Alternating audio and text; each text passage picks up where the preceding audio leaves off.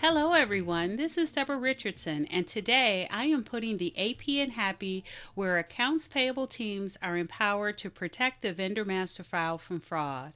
This podcast will give a voice to accounts payable team members by talking about the growing reality of cyber attacks in their world and which vendor setup and vendor management techniques they can apply to protect the vendor master file from fraud. Today's podcast episode is brought to you by the five day vendor master file cleanup. Do you trust the data in your vendor master file? Well, if you have less than 5,000 active vendor records and need to prepare for a vendor self registration portal or for 1099 and 1042 IRS annual forms distribution, you are in luck. We have vendor validations, including watch list screening, duplicate vendor review, vendor inactivation recommendations, and more. Go to debra.richardson.com. That's D E B R A R R I C H A R D S O com slash consulting or email me at Debra, D E B R A, at Deborah com for a quote today. Cleaning your vendor master file is something that we all know needs to be done. However, it can easily be pushed aside, and I mean easily, to focus on other activities that save time or money or generate revenue, such as AP automation projects or even a dynamic discounting program.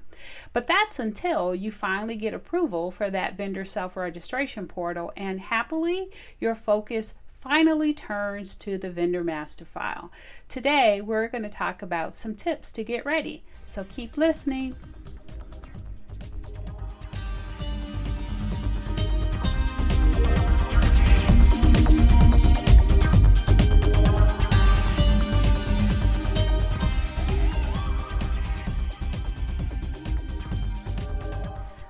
Welcome to episode 67 implementing a vendor self registration portal, here are some tips to get your vendor master file ready. Cleaning your vendor master file in preparation for implementing a vendor portal takes a bit more than the normal cleanup process. This is because you must prepare the data in the fields to allow them to be mapped to the same fields in the portal. Now, as a side note, because I won't cover it here, but before you start this process, make sure you inactivate all of your vendors. You should be doing that on a monthly, quarterly, at the very least annual basis. So make sure you do that first so you reduce the volume of vendors that you have to review as part of this process. Okay, so the first thing um, you should already be doing, and that is eliminating duplicate vendors. Now, you need to find duplicate vendors and you can do that by running reports based on vendor name, vendor tax ID, and vendor address at the least.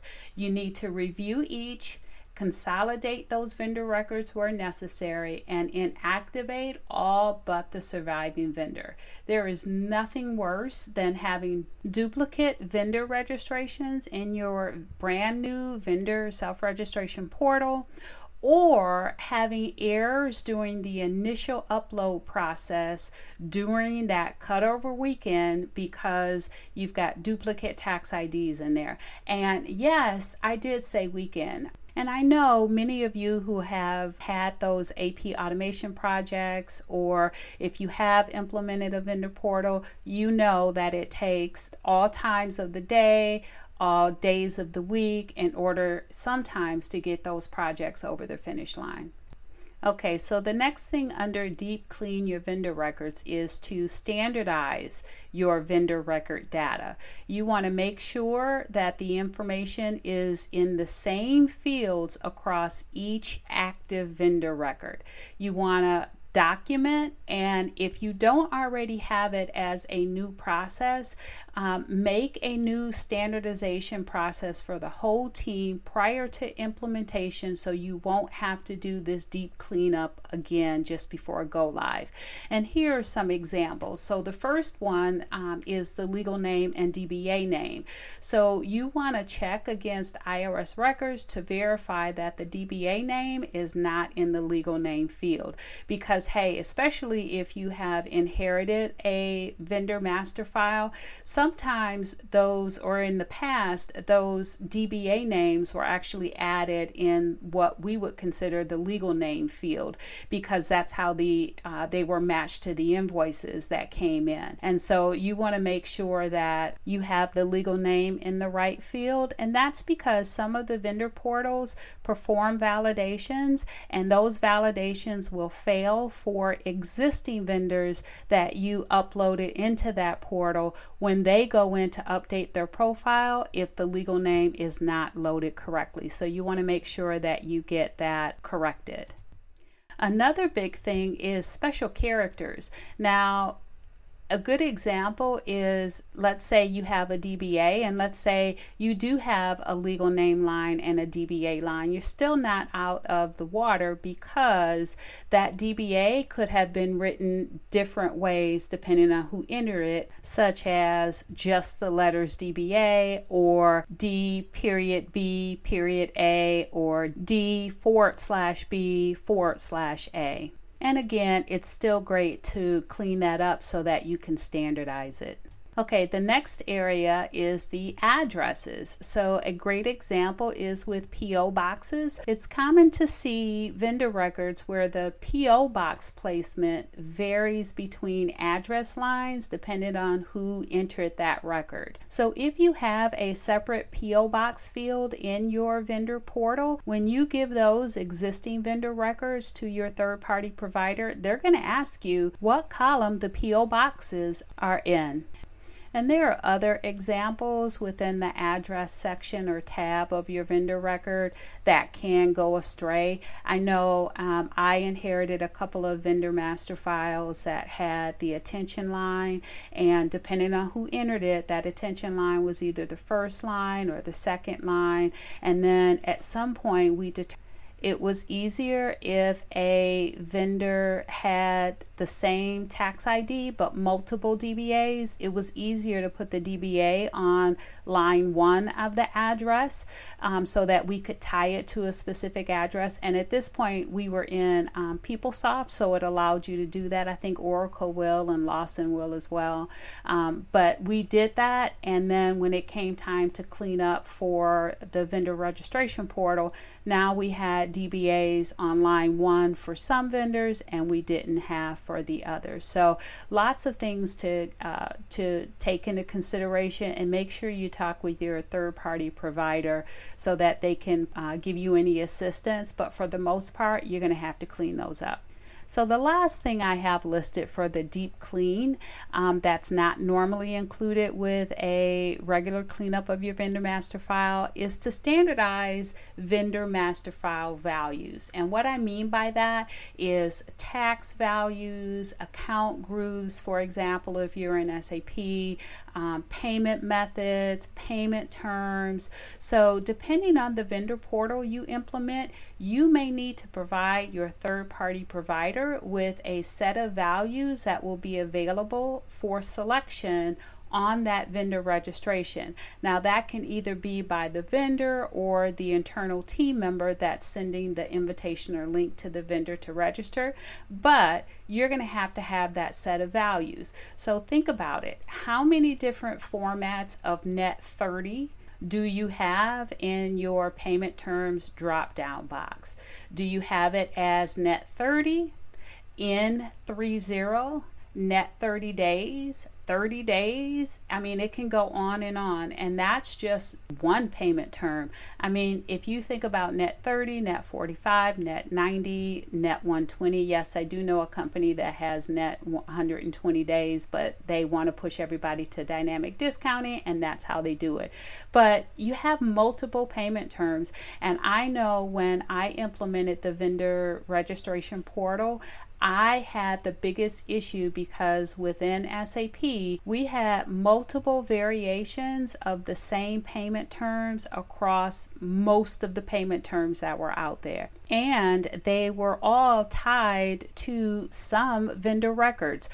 So here's a workaround that we did. We actually worked with a third party provider and we actually mapped the payment term values that would come over when we would send them our file of existing vendors. And we told them which um, payment terms needed to be mapped to the payment term values that we gave them. So all those different variations of net 30, we let them know that that needed to be the net 30 that we actually provided as a drop down value. So in some cases there were some things that could be done, but if you're preparing now for that vendor self-registration portal project, review and determine what issues you have and talk to your third party provider to see if they can help you with any of those. And if they can't, then you have time to go in and do the necessary cleanup before you have to hand over your vendor information for go live. The other thing to think about with these vendor master file values is that you don't want to provide values in your shiny new vendor portal if they're not valid. And that includes those values that you don't know what they are, no one on your team knows what they're used for. Clean them up, get approval to remove them since it's no need to add those invalid values again in your shiny new vendor portal. So that's it for the deep clean of your vendor master file. Now, the next section that I have is information you may need to add to your vendor records in order for the vendor portal to function as configured or the process to function as you'd like it to once the portal is implemented. And so, what I mean by that is, right, part of any vendor cleanup right, is adding missing vendor information. But when you're implementing a vendor portal, you need to make sure you have the information that will then be required for the vendor to use the portal. So I'm talking about contact information. Now, the first one is email addresses the self registration function of the vendor portal means that at the very least, an email address will be required so that the vendor can be sent a communication to log in and register in the portal. So it's the most basic field that is required, but it's also a common field that may not be populated in your vendor master file. Or if it is populated, it may no longer be valid, especially if the email address is a specific person. Now, I won't list them here, but I do have podcast episode 51, and that's nine ways to collect missing email addresses to update the vendor master file. So, if you do need to collect those email addresses, go ahead and check out that episode with nine different ways to collect it. Now, that episode may also help you collect two other pieces of information or contact information that the portal may require. And the first one is the phone number. Now, this is usually optional because if even if an internal team member is sending an invite to a um, vendor, they may not know the phone number that the vendor wants to use. So it may not be required, but I will tell you that some vendor portals can contact the vendor as a reminder to register or update their existing vendor uh, record. And they can do it a couple of different ways by email or by phone. If it's by phone, then the phone number will be required, which means you need to collect it and make it required in your accounting system or ERP. Now, the last piece of contact information is the contact name.